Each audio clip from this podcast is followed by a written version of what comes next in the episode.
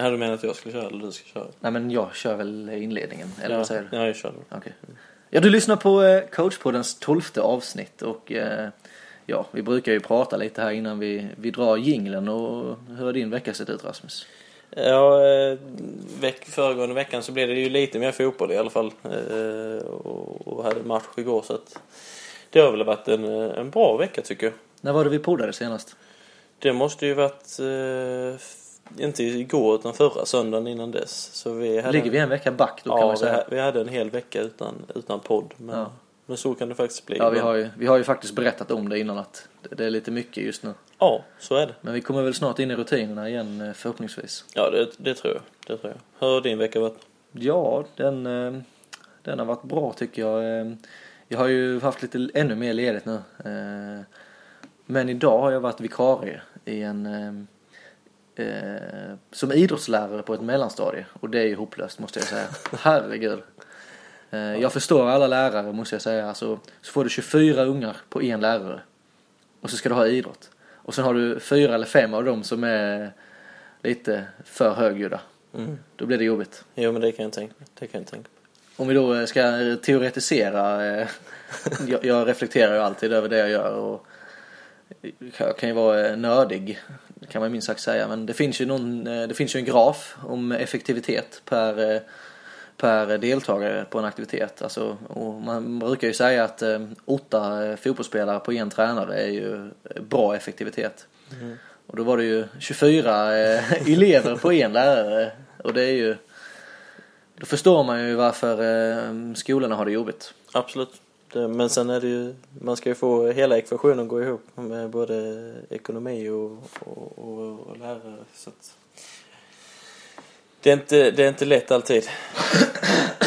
Förkyld också. Ja, det blev så när man började jobba på mellanstadiet. Sen hade vi ju en spelare som var lite halvkrasslig i helgen också. Ja, jo. Då, då, det kan kanske smitta av sig. Vet. Det, det sägs ju att det smittar på 50 meter, en eh, förkylning. Och en buss är ju inte 50 meter. Nej. Så att, Men det är ju ganska, eh, ganska häftigt ändå. Alltså, varför kommer spelare till träningen då som, är, som har en inflammation eller är förkyld? Då eh, riskerar man ju att, beroende på de andra spelarnas förberedelser. ja, smitta hela truppen till. Ja, ja. Ja, vad säger du? Ska vi, ja ska vi vi måste dra ju igång? köra igång. Vi kan ju inte dra ut på detta. Ja, Ja, vi kör.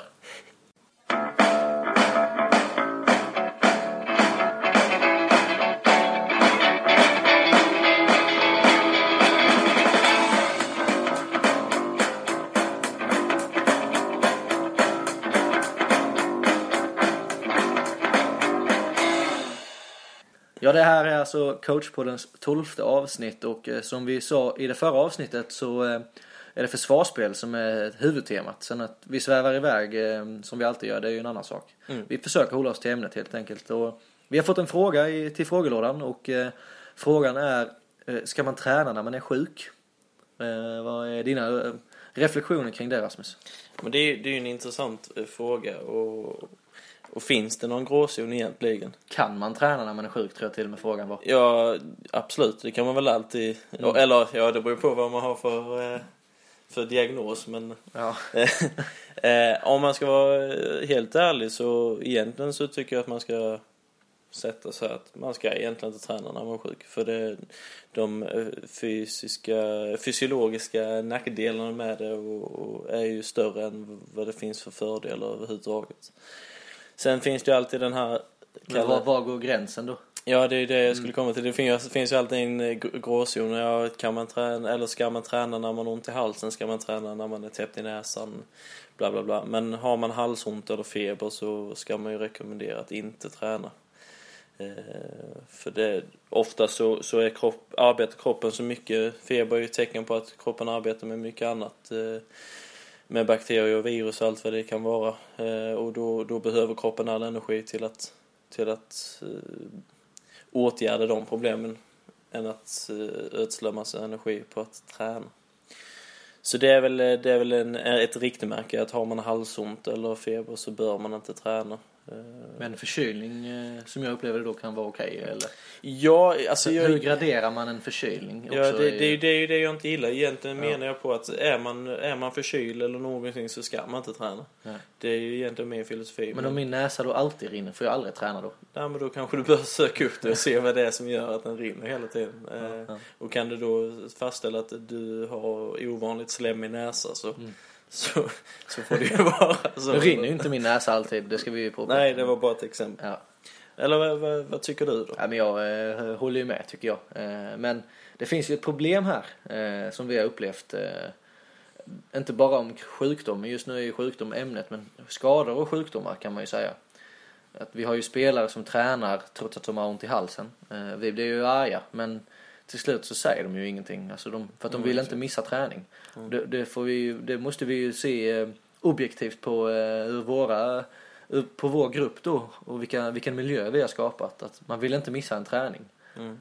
Är det, är det då eh, för att de tycker att det är så roligt, de vill inte missa en träning? Eller för att de går miste om så mycket när de missar en träning? Alltså negativt, eh, Ja, för där, där har det också gå miste om någonting. Då, då kan man ju associera det till att går att man det är mis- positivt också. Alltså, ja, går man ja. miste om nå- någonting som de tycker är så jävla roligt med Ja. både gruppen och fotbollen eller Ja. går man miste om någonting att man, man mister sin plats för man är så Ja, rädd det, att det träna. mest så jag tänker negativt. Ja. Eh, och sen kan man också se, alltså det, det finns ju Mm. jättemycket olika perspektiv att se det på för att eh, dels är det ju, är det ju de kan ju se det som, som, som att shit, nu missar jag en plats. Det, det är min plats på grund av att jag inte tränar. Det är ju, det är ju negativt.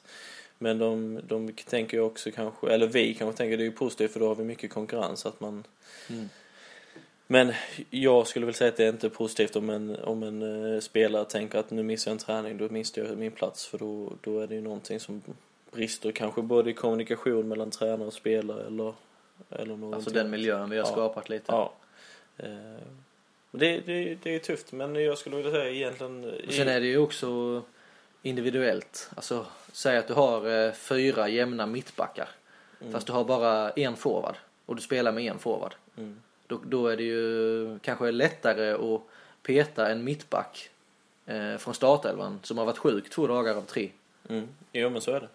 Det beror ju på kon- konkurrenssituationen just på den platsen de, spelar. Ja. Eh, Men det är ett intressant tema, men eh, i, i den bästa av världar så säger jag att träna absolut inte om du är sjuk överhuvudtaget. Nej, absolut inte.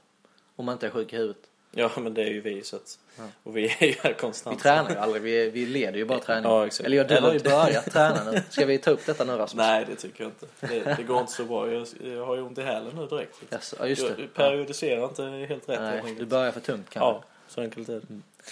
Vi går vidare till ämnet helt enkelt. Och, Ja. Ämnet är ju försvarsspel. Eh, I det förra avsnittet så pratade vi om eh, markeringsförsvar och vi hann ju gå in lite på positionsförsvar men eh, vi utlovade ju mera. Har du haft några reflektioner efter förra avsnittet?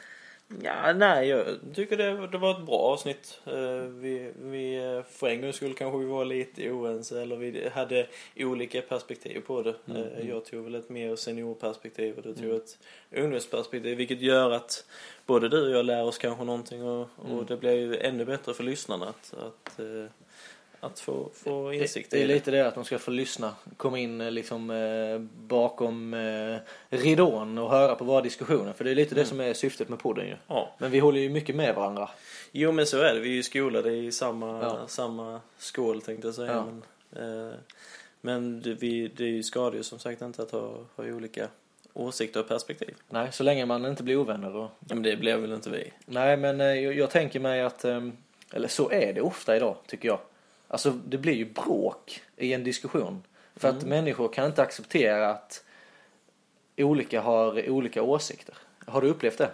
Ja, eller Man, ja, att, när, man du, tar när jag säger, ja precis. För att man, man tar det personligt.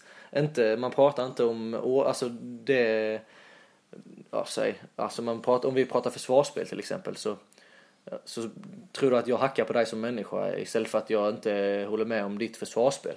Jo men så, så eh, utan att ha några belägg för det så, Ja. så eh, generellt sett så tror jag det är så att man eh, bara för att jag har en åsikt så betyder ju inte det att alla behöver hålla med men då ska jag inte heller vara eh, sån att jag tar det personligt, att det, det är min, min personlighet som är fel på bara för att jag tycker och tänker på, på ett speciellt sätt. Sen eh, kan man göra det snyggt när man diskuterar också, man behöver Ja, inte... man ska ju lära sig att prata. Ja, eh, och det tycker jag väl att vi är ganska hyfsade på. Ja. Eller i alla fall prata mycket. Ja, men att förmedla och liksom bädda in budskapet på något sätt. Ja, men eh, retoriken är ju viktig. Mm. Så är det. Från försvarsspel till retorik. Ja, vi är snabba på och sväva iväg. Ja. Men jag tycker det är intressant eh, för att jag skulle vilja göra det ännu större eh, frågan och, och eh, titta på den svenska fotbollsdebatten. Mm. Finns det en sådan? Alltså om det finns en debatt överhuvudtaget.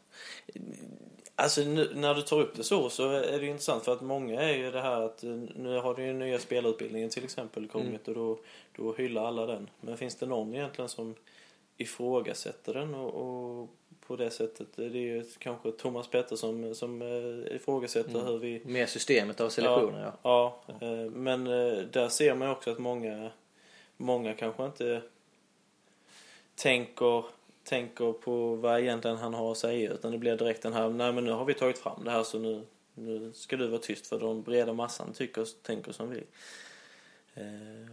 Och ta, ta inte kanske diskussionen direkt. Vågar man ta diskussionen då? Alltså, eh, nej, det är en, det är en obekväm jävel. eh, Vi vill inte ha han på förbundet. Och då har man kanske ingen chans att jobba eh, heltid med det man älskar i framtiden. Jag, jag tror nog det är så faktiskt. Eh, istället för att ta diskussioner med honom och, och, och faktiskt eh, se olikheterna i, i, i perspektiven man tar. Och, och faktiskt komma fram till kanske, man kanske kan kompromissa och göra en fantastisk eh, lösning av det. Men eh, likt andra eh, debatter i samhället nu så, så stöter man hellre bort.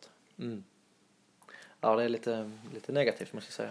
Ja, äh, men nu kanske vi ska gå över till positionsförsvar istället. Ja, eh, ska vi sammanfatta lite? Eh, vi gick ju in i markeringsförsvaret och där eh, förhåller man sig då till motståndaren och bollen. Eh, och vi gjorde ju ett träningsprogram och är ni intresserade av det så får ni lyssna på avsnitt 11. Bra Eh, reklam där. Ja, precis. Liksom lurar dem in till att lyssna eh, på de gamla avsnitten. Ja, exakt. Eh, Men eh, alltså positionsförsvar. eh, Vad kan du om historien bakom eh, zonförsvaret tror jag det hette när det kom till Sverige? Ja, mycket kan jag väl inte helt enkelt eh, säga så här på rak arm, Men det är väl egentligen de brittiska tränarna som tog in det i... Var Bob Houghton var före Roy Hodgson, var det inte så? Ja, jag tror det.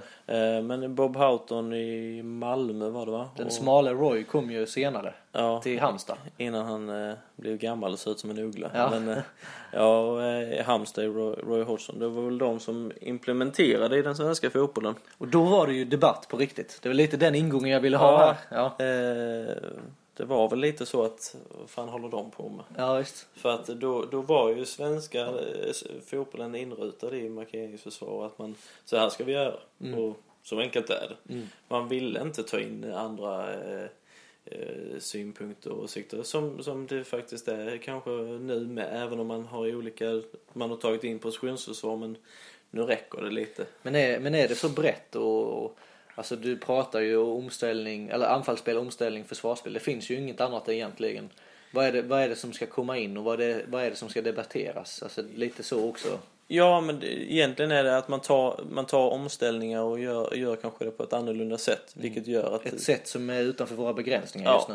Ja, exakt. Eh, och då blir det något nytt Ja. eh, i våra, vår betraktelse. Även fast det kanske inte är något nytt egentligen. För att det är ju fortfarande omställningar. Ja. Eller det är fortfarande anfallsspel, det är Ja. fortfarande En försvarsspel. modifiering av det. Ja. Eh, Så det är väl det som är, gör det att man, man pratar egentligen bredare om det än vad man faktiskt behöver göra. För att man ska ju fortfarande utgå från försvarsspel och omställningar. Men historien är ju att eh, zonmark, eller zonförsvaret som det kallades då på den tiden, dagens positionsförsvar, det kom ju på 70-talet eh, via England till Sverige. Mm. Eh, och det är väl lite, mm, om vi kopplar eh, den svenska fotbollshistorien, alltså där är ju en, en eh, storhetstiden för de svenska klubbarna kan man ju egentligen härleda till eh, 79, Malmö FF, eh, Nottingham Forest i cupvinnarcupen hette det va? Ja, jag tror det. Och sen så var det ju då 80-talet var väl IFK Göteborg IFK ute var med, med Svennis. Ja. Eh, där hände ju någonting i svensk fotboll. eh, Och det var ju positionsförsvarets eh, intåg kan man ju säga. Press och täckning. Man blev, press och lite, understöd. man blev väl dåtidens lite mer internationella i, i sitt tänk. Just med, med intåget av de brittiska Men det-. Återigen då tillbaks till eh, studier. Här hade ju varit intressant att, eh, att jämföra med andra länder. Eh, Ja, När kom positionsförsvaret till England? Har det alltid funnits? ja, det är, det är en intressant fråga. Eller, Finns det några något länder där det inte land? finns eh, just nu? Det, det finns det säkert. Alltså att man fortfarande är... Och då säger jag inte att man är, gamla i sitt tankesätt. eh, Men det är mer att de, de är liksom, eh, tycker kanske markeringsförsvaret Det är- finns ju vissa länder, utan att nämna namn, där det kommer spelare som har svårt att infoga sig i system. Eh, vi kan ju säga att Holland är ju ett land där man jobbar mycket man-man-markering. Där jobbar man ju att man ska slå ut sin motståndare för att få spelare som hanterar den typen av fotboll. Och, och svenska spelare har ju ofta eh, problem att- komma in i de holländska lagen till en början på grund av att man är van vid att spela i ett positionsförsvar. Ja. Och då, där är också, som vi nästan diskuterade förra gången, vad, vad är att föredra? Mm. Rent För utbildningsmässigt. om, om man tittar sen på svenska spelare så har de eh, kanske svårt i början men när de väl har kommit in i det tänket så är de ju gan- ganska breda i sitt tänk medan Men det behöver ju inte betyda att vi, eh, vi tränar eh, positionsförsvar i våra ungdomslag. Det kan ju betyda att vi inte tränar försvarsspel alls. Det kan vara därför de har problem att komma in i man-man. Absolut. Så det, Ja. det, det, är ju, det är ju en intressant vinkel det också. Hur, hur tränar vi i Sverige jämfört med Holland till exempel. Eh, men om du då tittar eh, holländska spelare kanske har lite svårare när de väl kommer ut därifrån att infoga sig i, i positionsförsvar i det här grupp. Det finns kanske en anledning till varför det inte är några holländare i Chelsea. Ja men Där vill man ju bygga... Eh, De hade han, eh, Bolarus i en halv säsong ungefär Ja. innan han lånades ut men eh, och varför vi valde Chelsea då är ju för att Mourinho är taktisk eh, skolad. Eh, ju defensivt skolad. Ja, defensivt skolad. eh, Är han väl... Ja, ja, ja, ja, det var det jag menade Ja. såklart. Defensivt skolad. ja, Och spelar ofta då positionsförsvar med, med såklart lite kombination ibland. ja. Vi behöver ju inte ta med Liverpool i en sån Vi, vi kan ju återigen göra kopplingen då ju Juan Mata till Manchester United. Mm. Troligtvis så för hans eh, eh, ivägskeppning berodde ju på att han var för dålig i försvars... Han var ju för lite försvarsspelare för att vara en Ja. offensiv kraft i Chelsea. Sen var han ju inte dålig i Chelsea. nej. Alltså, Han var jättebra när han fick spela tia. ja, eh, fick han lite roll att... Mm. Och det var ju inledningen av säsongen ju. Ja. Om du tittar i United har han ju gjort ännu bättre ifrån sig kanske för att just han, han släpps. Ja, det var ju skönt att de förlorade mot Swansea nu. Ja. Vi behöver inte ta upp några andra resultat eller vad Men vi ska inte göra det. Eh, Men... Eh, På tal om, eh, nu svävar vi iväg men Mm. jag måste ju säga detta, jag såg en på Twitter. Eh, Chelsea förlorade ju mot Crystal Palace, vi skulle ju inte nämna det men det blev ju 1-2. Ja, Chelsea want to cry. det var riktigt roligt. Jag, jag eh, skrattade för mig själv när jag satt i personalrummet idag, Ja. när jag såg den. Så vi, för, kan inte du förtydliga den? Ja, alltså Chelsea, Chelsea har ju... eh, Ja, vad ska man säga? I, i resultattavlan där uppe i tvn så, så står det ju Chelsea som hemmalag. Då är det ju CHE och sen så är det ju 1-2. Det blir ju 1-2 till eh, Crystal Palace. Och eh, Crystal Palace första tre bokstäver är ju CRY som är cry. Så då blir det ju Chelsea eller Che want to cry. Want to. Så vi får lägga ut den på Facebook för den är, den är fantastisk. Sen, Ja, sen ja. kan vi säkert lägga ut någonting om Lovren också i Liverpool för att Absolut. vi ska skratta åt båda lagen. Utan att sväva för mycket nu eh, positionsförsvar. Vi har dragit historien lite eh, och vi gick väl in lite vad vi, vad vi föredrog för, för försvarsspel och vad vi använde för försvarsspel i, i Lörby. Ja, och det, det kom ju en, eh, en fråga nu på Twitter, till coachpoddens Twitter. Eh, när vi frågade om vad kan vi tänka oss, eller vad ni kan tänka er för ämnen. Och då kom ju det upp, ja men hur spelar ni? Mm. Eh, och då, då känner jag bara rent spontant att vi tar den eh, om eh, sex veckor när eh, vår säsong är färdigspelad. Ja, det, det känns lite så. Vi ska Ja. inte avslöja för mycket för man vet aldrig vad som händer. Men jag är, jag är helt öppen för att eh, diskutera vad våra, eh, hur vi ville spela denna säsongen och, och gå in lite rent taktiskt, eh, detaljer och, och spelartyper och så här. Så att det kommer, tycker Mm. Ja, absolut. jag. Eh, Men positionsförsvar då? Eh, det är typ fjärde gången vi börjar om. eh, om ett, eh, skulle, ska du få dra ett eh, träningsprogram idag så kan jag vara liksom så här hököga och kritisera. Ska vi inte få lite så här ovänner igen nu? Ovänner, vi får få lite diskussion. Jo, men det, det kan vi väl göra. Alltså om, om man utgår då eh, kanske mer om man ska ha tema på, på träningen, försvarsspel och sen går man in lite i presstäckning skulle jag vilja. För man arbetar mycket i lagdelarna eh, i positionsförsvar, därav namnet positionsförsvar. Eh, kanske man ska inleda först och främst med, med en övning eh, där man jobbar i press en och en för att förtydliga hur man pressar. Där man har en enkel eh, rektangel ska man väl säga. Där man har delat in i sex koner. En enkel rektangel. En enkel rektangel. Hur gör man den? Ja, den, den är ganska enkel. Man sätter ut fyra koner. För att sen försvåra det lite så sätter man ut två stycken till för att göra en kvadratisk zon. Okej. Eh, som man då ska eh, försvara så att säga. Eh, man har tre ställen när man har spelare. Man har en i ena slutet av rektangeln. Du har en spelare i slutet av rektangeln där kvadraten finns. Och sen så har du en i, i I mittenkonen skulle man kunna säga. mittenkonen kan man Ja. säga. Eh, passning går från kvadratens ände mot, eh, mot den andra änden. Eh, Så de står i mitt emot varandra? mitt emot varandra. På kortsidorna? Ja, exakt. Det är bra att du förtydligar. Eh, för att jag är van vid att ha det framför Ja, mig och visa ja. spelarna samtidigt. Eh, när passningen slås från eh, kvadratänden till den andra änden så ska spelaren vid mittkonan upp i press helt enkelt. Eh, och sen ska den försöka styra bort spelaren, kanske till och med vinna boll om man har bollvinnande press. Eh, och förhindra spelaren att komma, den offensiva spelaren att ta sig in, utmana och komma förbi in i, i kvadraten, den kvadratiska zonen. Eh, detta är ju för att då lära dem hur, hur man eh, sätter pressen, vilket pressavstånd man använder, hur man ställer, eh, hur st- man ställer sig i vinkel gentemot offensiv spelare, eh, etc.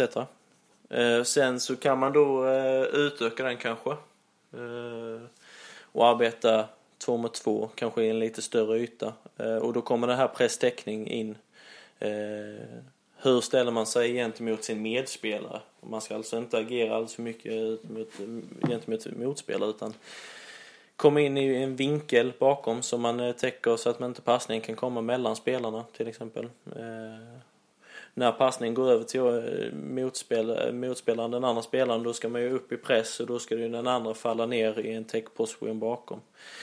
Eh, väldigt sällan i, i, i högre serier där man, man pratar ju ofta understöd också. Eh, men det är ju väldigt sällan man hinner in i dagens samhälle när man, när man har högt tempo. Eh, så hinner man oftast inte in i understöd, därav tar man en täckposition istället. För att täcka attraktiva ytor. Exakt. Om vi ska ta definitionen. Ja. Eh, och därefter kan man stegra det, eh, jobba eh, fyra mot fyra. Eh, där man har en yta där man egentligen inte ska vinna boll utan eh, de här fyra ska, ska spela till en spelare som står bakom backlinjen. Eh, då får man också jobba där man ska upp i press och sen retirera från press. Och retirera betyder ju att falla hem tillbaks till linjen. Exakt. För att då lära sig jobba tillsammans i en fyrbackslinje eller ett fyrman mittfält.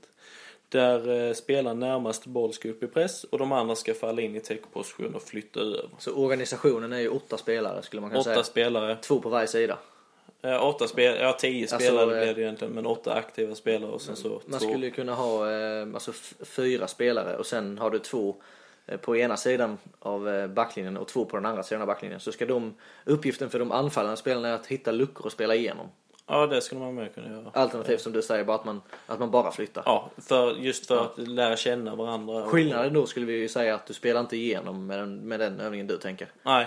Du eh, vill inte hitta luckan kanske. Nej, man kan ju också jobba med en spelare bakom varje backlinje Mm, och sen så när man då lyckats eller misslyckats så gör motsvarande Ja. eh, åt andra hållet. Ja, ja. Så det, nackdelen med den övningen är att du kanske du får eh, två stycken inaktiva spelare. Eh, om, om man säger så. Har man två på Har du varje en sida. trupp på 16 spelare så är det ju enkelt att dela 8-8 och Ja. få alla aktiva. Ja, absolut.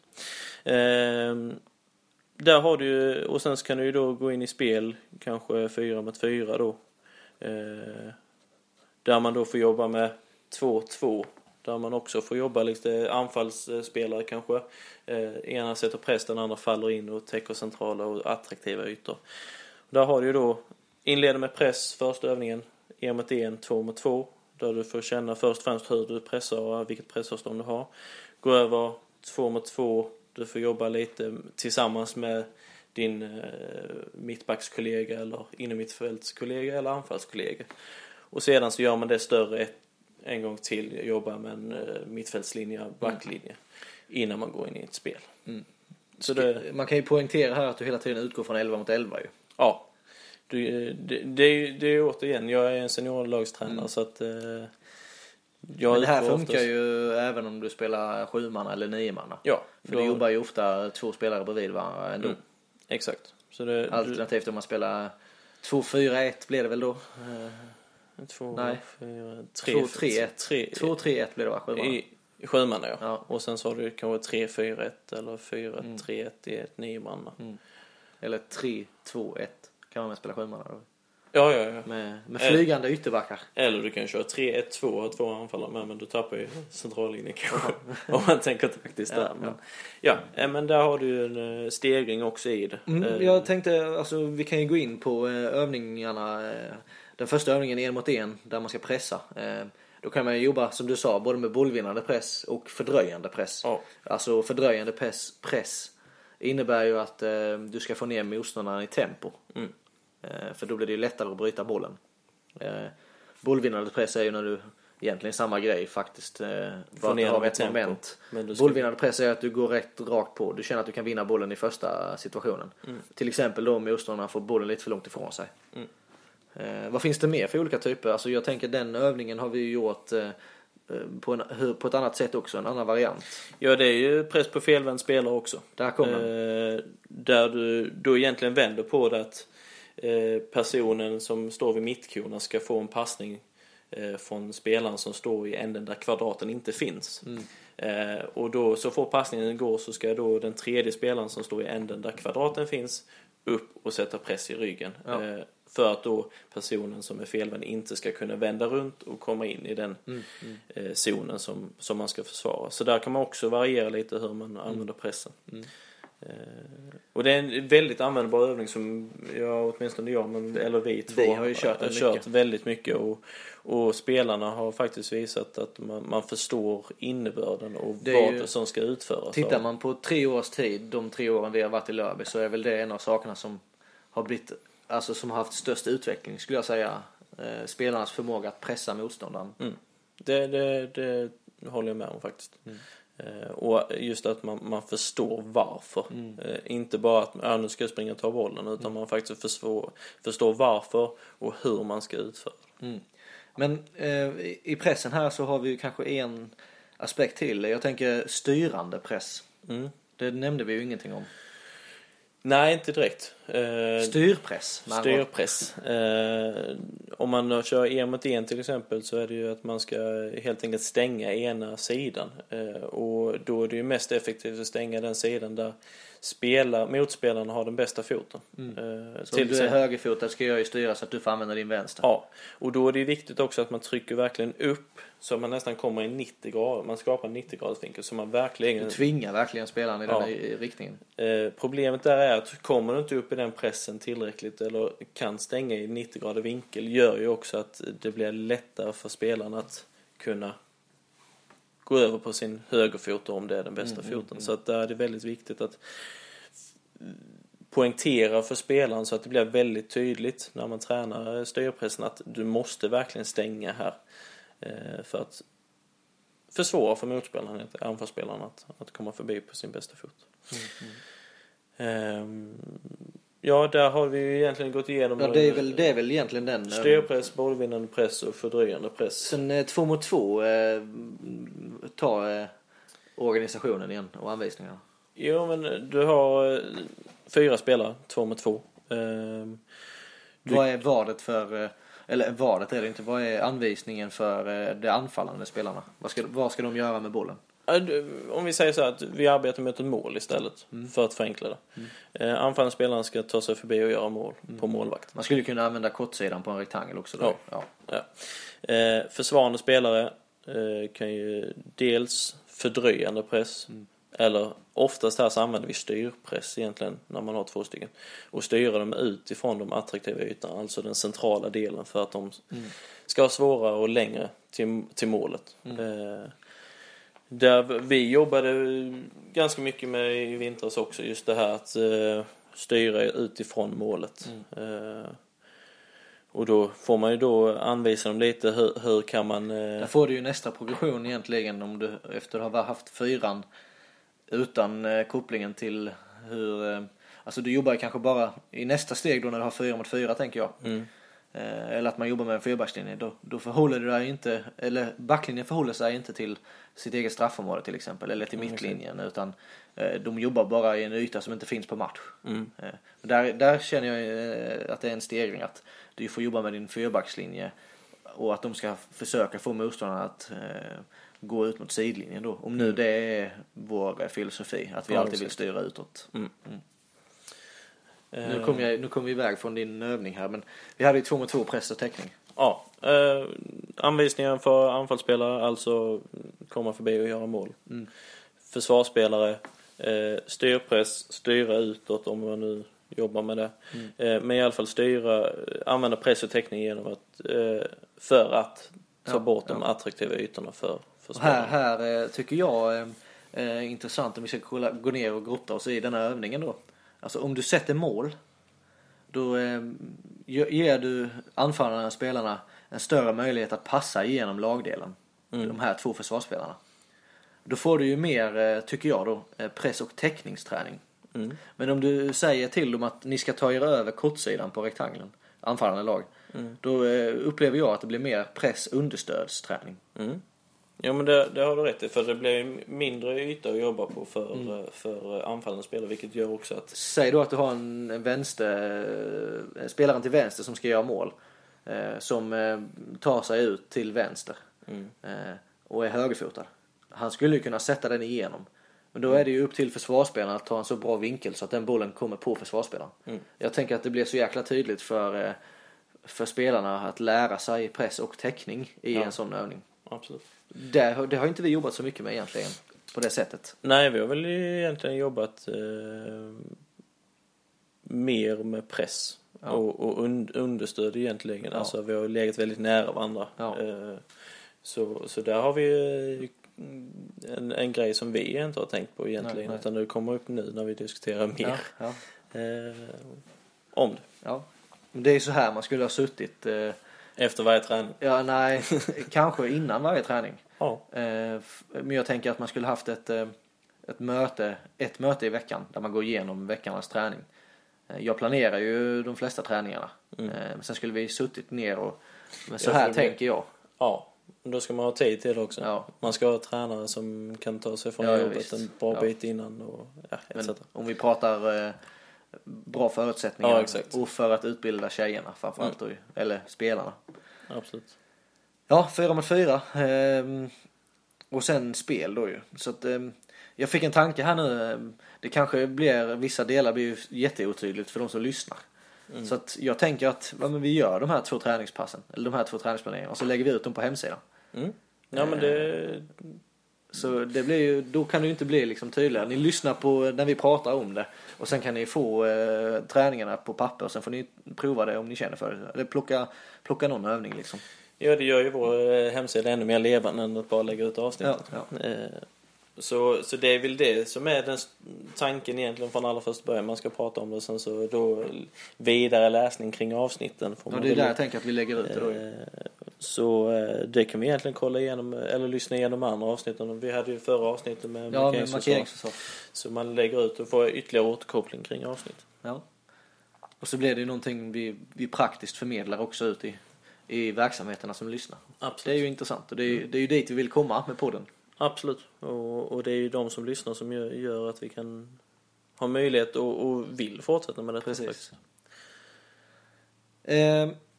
Ja, men eh, jag måste ju säga att eh, jag är imponerad av din eh, planering. Eh, jag trodde faktiskt att du skulle inleda utan motståndare. Eh, eller en passiv motståndare. Som bara driver boll medan försvararen bara eh, faller. För det brukar vara så man introducerar Mm, men det, har vi, press och det gjorde ju vi i början med egentligen. Ja, eller, Alltså, men det, det ser ju liksom inte... Men därför gillar jag eh, tankesättet här med aktiva anfallare direkt. För att jag tror att det ut, utbildar våra spelare betydligt bättre. Ja, Tränar vi i lågt tempo så spelar vi i lågt tempo. Tränar vi i högt tempo så spelar vi i högt tempo. ja, för egentligen det, enda, det enda man kan vinna på den här driva i sidled, i sidled, i sidled är ju att de förstår vilket avstånd de ska ha. Alltså, men du får ju inte... För när man sen väl höjer tempot så märker de hur mycket svårare det är att faktiskt hålla det avståndet och då kan man lika gärna sätta dem i den situationen direkt tycka. Släng in dem i bilen och kör utan körkort.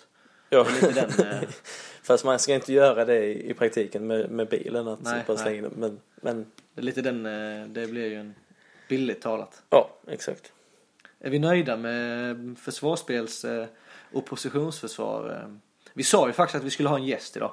Ja, I just det det. förra avsnittet. Men eh, det blev ju, vi sparar helt enkelt den gästen. Ja, vi, vi kom på ett bättre tema till den gästen. Så är det faktiskt. Eh, så, så håll till godo. Så Ja. får vi hoppas den gästen ställer upp på det temat. ja, det, det tror jag faktiskt. ja det, det tror jag inte är något problem. Men annars är vi väl eh, nöjda. Vi har gått igenom markeringsförsvaret. Kändes som att vi inte svävar iväg alldeles för mycket. Men vi fick ju med så här utbildningsaspekt. Markeringsförsvar kontra positionsförsvar. Ska vi nämna någonting om alltså, ungdomsträning? Eh, alltså, vi kan ju grovt säga att det här är ett det skulle kunna vara ett pass för ett eh, 13-14 årslag. Det vi har Mm. gått igenom nu. Absolut. Eh, hur... Eh, just det ja. Nu kom jag på. Jag kom på en kritik här. Jag har suttit och antecknat ditt pass. Mm. Eh, eller kritik. Men jag, jag tänker mer att eh, när man har spelat en, om vi ser på den röda linjen eller röda tråden i, i, din, i din träning. Så Mm. tänker jag att man jobbade med en fyrbackslinje. Eh, och sen gick du ner till två mot två egentligen. Eller fyra mot fyra i ett spel där du har 2-2 som Mm. organisation. Ja, det är alltså... Så då tänkte jag, vänta bara, Mm. Eh, då tänkte jag att fasen eh, när man går från att ha jobbat med en, med en fyrmanna mittfält eller backlinje då, då skulle man ju gått in i ett spel 8 mot 8 Mm. och få fortsätta jobba med de eh, fyrmannalinjerna. Så då har du kopplat på liksom fyrbackslinje, fyrmanna mittfält. Mm. Typ. Jo, men det förstår jag. Eh, där kan man ju också dela den träningen egentligen i två träningar. Att du i- Ja, har den röda tråden samma... Eh, ett med en, två med två i Ja, en träning. Och så kan du ju variera eh, bollvinnande press i pass 1 och sen fördröjande eller styrpress i pass 2. Och sen kan du ha eh, press och understöd, press och täckning 2 mot 2. Och sen kan du jobba med fyrmannalinjerna och sen ena passet har du 4 mot 4 och det andra har du 8 mot 8. Så att du kan ju bena ut det här Ja, ja, i, i ja. många pass. Och det var ju det vi Eh. gjorde. Vi jobbade ju över tre veckors, eh. En tre veckors period när vi jobbade med vårt försvarsspel. Mm. Och så jag förstår, jag förstår din kritik där. Och jag tar absolut inte det personligt. Ja, det är bra Rasmus. Det är ju faktiskt för fotbollens skull. exakt, exakt. Eh, men eh, annars så eh, snabbt eh, positionsförsvar. Eh, förhålla sig medspelare, boll. Ja, helt rätt. Markeringsförsvar, motståndare och boll förhåller man sig till. Mm. Och vi pratade lite fördelar och nackdelar sist så vi behöver inte gå in på det. Nej, det tycker jag inte. Utan lyssna på avsnitt 11 i så fall. Om ni har missat det. Ja.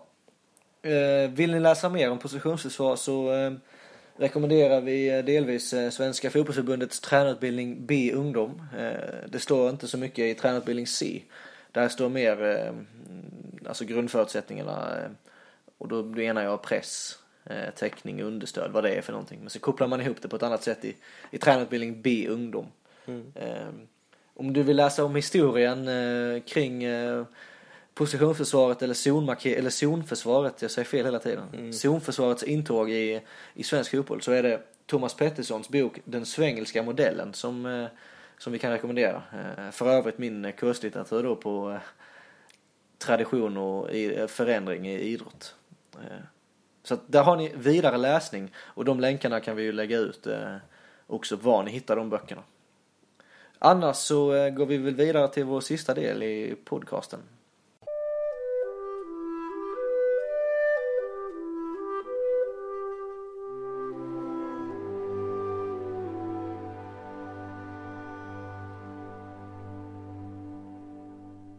Hatten. Hatten. Hatten. Hatten.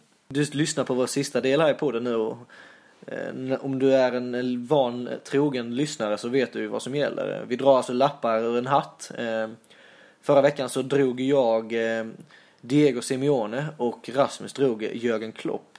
Och vi har ju hållit på så här under några veckors tid nu och, namnen vi drar är listade på eh, 442s eh, lista av de bästa tränarna i, i världen är det väl tror jag. Mm.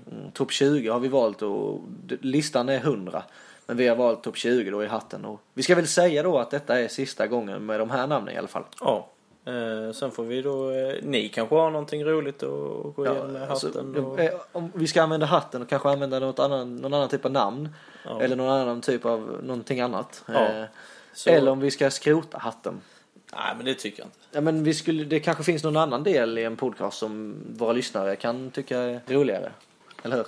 Ja det tycker jag. Ehm, så, så de kanske kan eh, via Twitter, Facebook, eh, mail Hör av sig. höra av sig helt enkelt. Ja, och, vi kan ju avsluta med detta också. Men vad är Jörgen Klopp, Rasmus? Jörgen Klopp, Jörgen Norbert Klopp som Ja, ja. Han, hans fullständiga namn är. Föddes 67 i Stuttgart. En, eh, en eh, tysk eh, stad som faktiskt också har ett bra fotbollslag. Som jag sa förra gången så var han ju tränare, framgångsrik i Mainz. Eh, som han tog upp i Bundesliga. Innan han gick till Dortmund. Eh, han har även eh, spelat i Mainz innan han blev tränare 2001 för den klubben. Spelade 325 matcher mellan 1990 och 2001. Det var faktiskt inte förrän 2008 han blev tränare i, i Dortmund. Så han, han även blev expertkommentator i tysk TV under Confederations Cup 2005 och VM 2006. Eh, Som för övrigt gick i Tyskland, gjorde det inte det? 2006. 2006 gick i Tyskland. Ja. Så det var väl, eh, det var väl roligt för honom att hålla ett hemma-VM som expertkommentator. Eh, I Dortmund två seriesegrar, två supercupsegrar och så även en final i Uefa Champions League. Så man kan väl eh, säga att egentligen Klopp var den som tog eh, Dortmund, som jag sa, från avgrunden där de hade hamnat efter eh, De var ju ute tidigt eh, 2000-tal va? Ja, alltså de, de, de var Alltså i Europa då menar Ja, eh, sent 90-tal, eh, tidigt 2000-tal så var de väldigt framgångsrika. Sen kommer jag faktiskt inte ihåg varför. Ekonomin. Det var väl väl, grunden i eh, det. ja, ekonomin gick åt eh, fandons. Så det var väl egentligen inte förrän eh, Klopp tog över 2008 som han faktiskt eh, revolutionerade eh, Dortmund igen då med sin gegenpressing. Mm. Eh, och tog dem ut i Europa. Sen gick det inte så väldans bra förra säsongen. Eh, vad slutade de till slut? Ehm, ja, de höll ju sig kvar i alla fall. De Ja, kom i mitten någonstans. Ja, eh, De låg ju sist ett tag. men då, gick det inte så bra så de kom typ topp 8 ändå? Gjorde de det? Ja, jag, Jag tror, tror det. Ja, i alla fall. Det går bra Eh, nu i alla fall. Ja, eh, ja med Tuchel heter han va? Som också för övrigt kom från Mainz. Ja, men man kan ju nämna lite, mm, jag tänker Klopps eh, gegenpressing. De har ju spelat en fantastiskt intensiv fotboll. Mm. Men där finns ju nackdelar också. eh, De har haft enormt mycket skador på sina spelare. Mm. Så då undrar man ju lite, mm, delvis periodiseringen bakom det. Ja. Hur tränar man? Tränar Ja. man så intensivt som man spelar på matcher? Det gör man ju antagligen. Ja. eh, Men jag tänker mängden då är ju säkert för stor. Mm. Eh, Men, men det jag tycker då är intressant är, tänk om man hade haft alla spelarna tillgängliga hela tiden. Hur, hur bra hade man då varit? Jag tror eh, han hade kunnat göra mycket Ja. med det Dortmund med de spelare man har faktiskt. Ja. Eller hade. Eller hade nu tiden De kanske. har ju blivit åderlåtna. Ja. Eh, Du hade Diego Simeone. Ja, och han har ju en aktiv spelarkarriär, men jag tänker inte gå in på den så mycket mm, faktiskt. Som tränare har han varit i klubbar som Racing i Argentina, Estudiantes, eh, River Plate, eh, San Lorenzo. Sen var han en sväng i Catania i Italien. Eh, sen var han tillbaks i Racing i Argentina igen. Ehm, och nu då de senaste åren i Atletico Madrid. Och Ska vi nämna någonting om hans, jag, jag nämnde ju lite förra veckan också om, om spelstil och det är ju, han får ju verkligen lagen att göra allt och han har ju ändå gjort underverk får man ju säga i, med Atletico Madrid som ändå är lillebror i, bakom de två stora klubbarna. Ja. Real Madrid och Barcelona får man säga. Barcelona. Ja. Eh, men eh, var det Kike Flores eller var, vem var det som var innan eh, Di- Diego Simeone? Jag vet inte. Det kommer jag faktiskt inte ihåg. Jag, vet inte. jag är inte så tråkig som du så jag läser rakt av Wikipedia. Därför har jag inte så mycket, mycket mer om Diego. Men han är ju faktiskt en underhållare om man tittar på Atletico Madrid, deras matcher. Han, hans kroppsspråk och hans förmåga att leva med sig i matcherna är ju helt fantastiskt. Ja, det var väl lite som vi sa förra gången. Ja. Klopp och Simeone är väl eh, Lite samma typ där. i, i, eh, i en egen klass. Klopps blickar är ju magiska. Ja, de hade nog kunnat skrämma ihjäl vem som helst. Till och med Ja. Mourinho. Så är det nu. Men eh, det var allt för idag. Eh, Vi eh, lovar inte att komma ut regelbundet. Nej. Mer, mer eller mindre i alla fall. Ja, någorlunda. Jag Ja. tycker ändå vi har skött det ganska bra sett till tiden vi, vi har Ja, eh, visst. samtidigt. Ja. Eh, Men eh, ni vet ju var vi finns någonstans. Twitter, Facebook, coachpodden.se. Eh, Twitter, Facebook så har vi ju ehm, Twitter, Facebook. Det låter som ett eh, nytt eh, socialt medie. Ja, kan kombinera det. Vi finns under namnet coachpodden i alla fall och ehm, all, ehm, all feedback är, är fantastisk. Ja. Vi vill ha feedback. Ja, ja, och vi tar inte det personligt. Var kritiska, vi tar inte det personligt. Eh, det, det, vi är här för er och då ska vi faktiskt... Eh, Ta upp ämnen, framförallt i frågelådan. eh, Det är ju intressant tycker jag. mm, jag tycker det har kommit... Eh, Bra frågor får man säga, men fortsätt. Ja, jag kom på så mycket som möjligt så vi, det kan aldrig bli för mycket frågor helt enkelt. Ska vi bara avsluta? Jag tänkte ju att vi skulle inleda med detta men jag är ju avundsjuk på dig, på det du ska inleda imorgon. Ja, eh, imorgon startar resan mot eh, Uefa Advanced Ja. i Halmstad. Börjar imorgon klockan 9.15 om, om det är någon som ska gå med mig så hoppas jag att jag har rätt tid i alla fall. Eh, så det ska bli trevligt, träna, eh, träffa andra tränare eh, och få andra perspektiv här. Tränarskap med inriktning fotboll är ju eh, 30 högskolepoäng. Ja, så eh, Där man går från, jag vet inte hur de ska göra nu, det får vi ju... eh, det är ju den nya tränarutbildningen antar jag då. Ja, det måste ju vara det. Så det Men ju, tidigare då har man ju gått från avspark till Uefa Advanced då. mm. Så får man ju hoppas man klarar det också. Det Ja, det, det råder inga tvivel om att du kommer göra det Rasmus. Du, Ja, det ska- du är välutbildad redan. Får vi se om det är någon som eh, pratar om coachpodden imorgon också. Det får vi mig. hoppas. Eh, Vi kanske har några gäster där till och med. Ja, det hade varit roligt. Mm. Eh. Ja, nu ska vi inte tragga mer så Nej. eh, vi hörs nästa vecka. Ha det gott! Hej!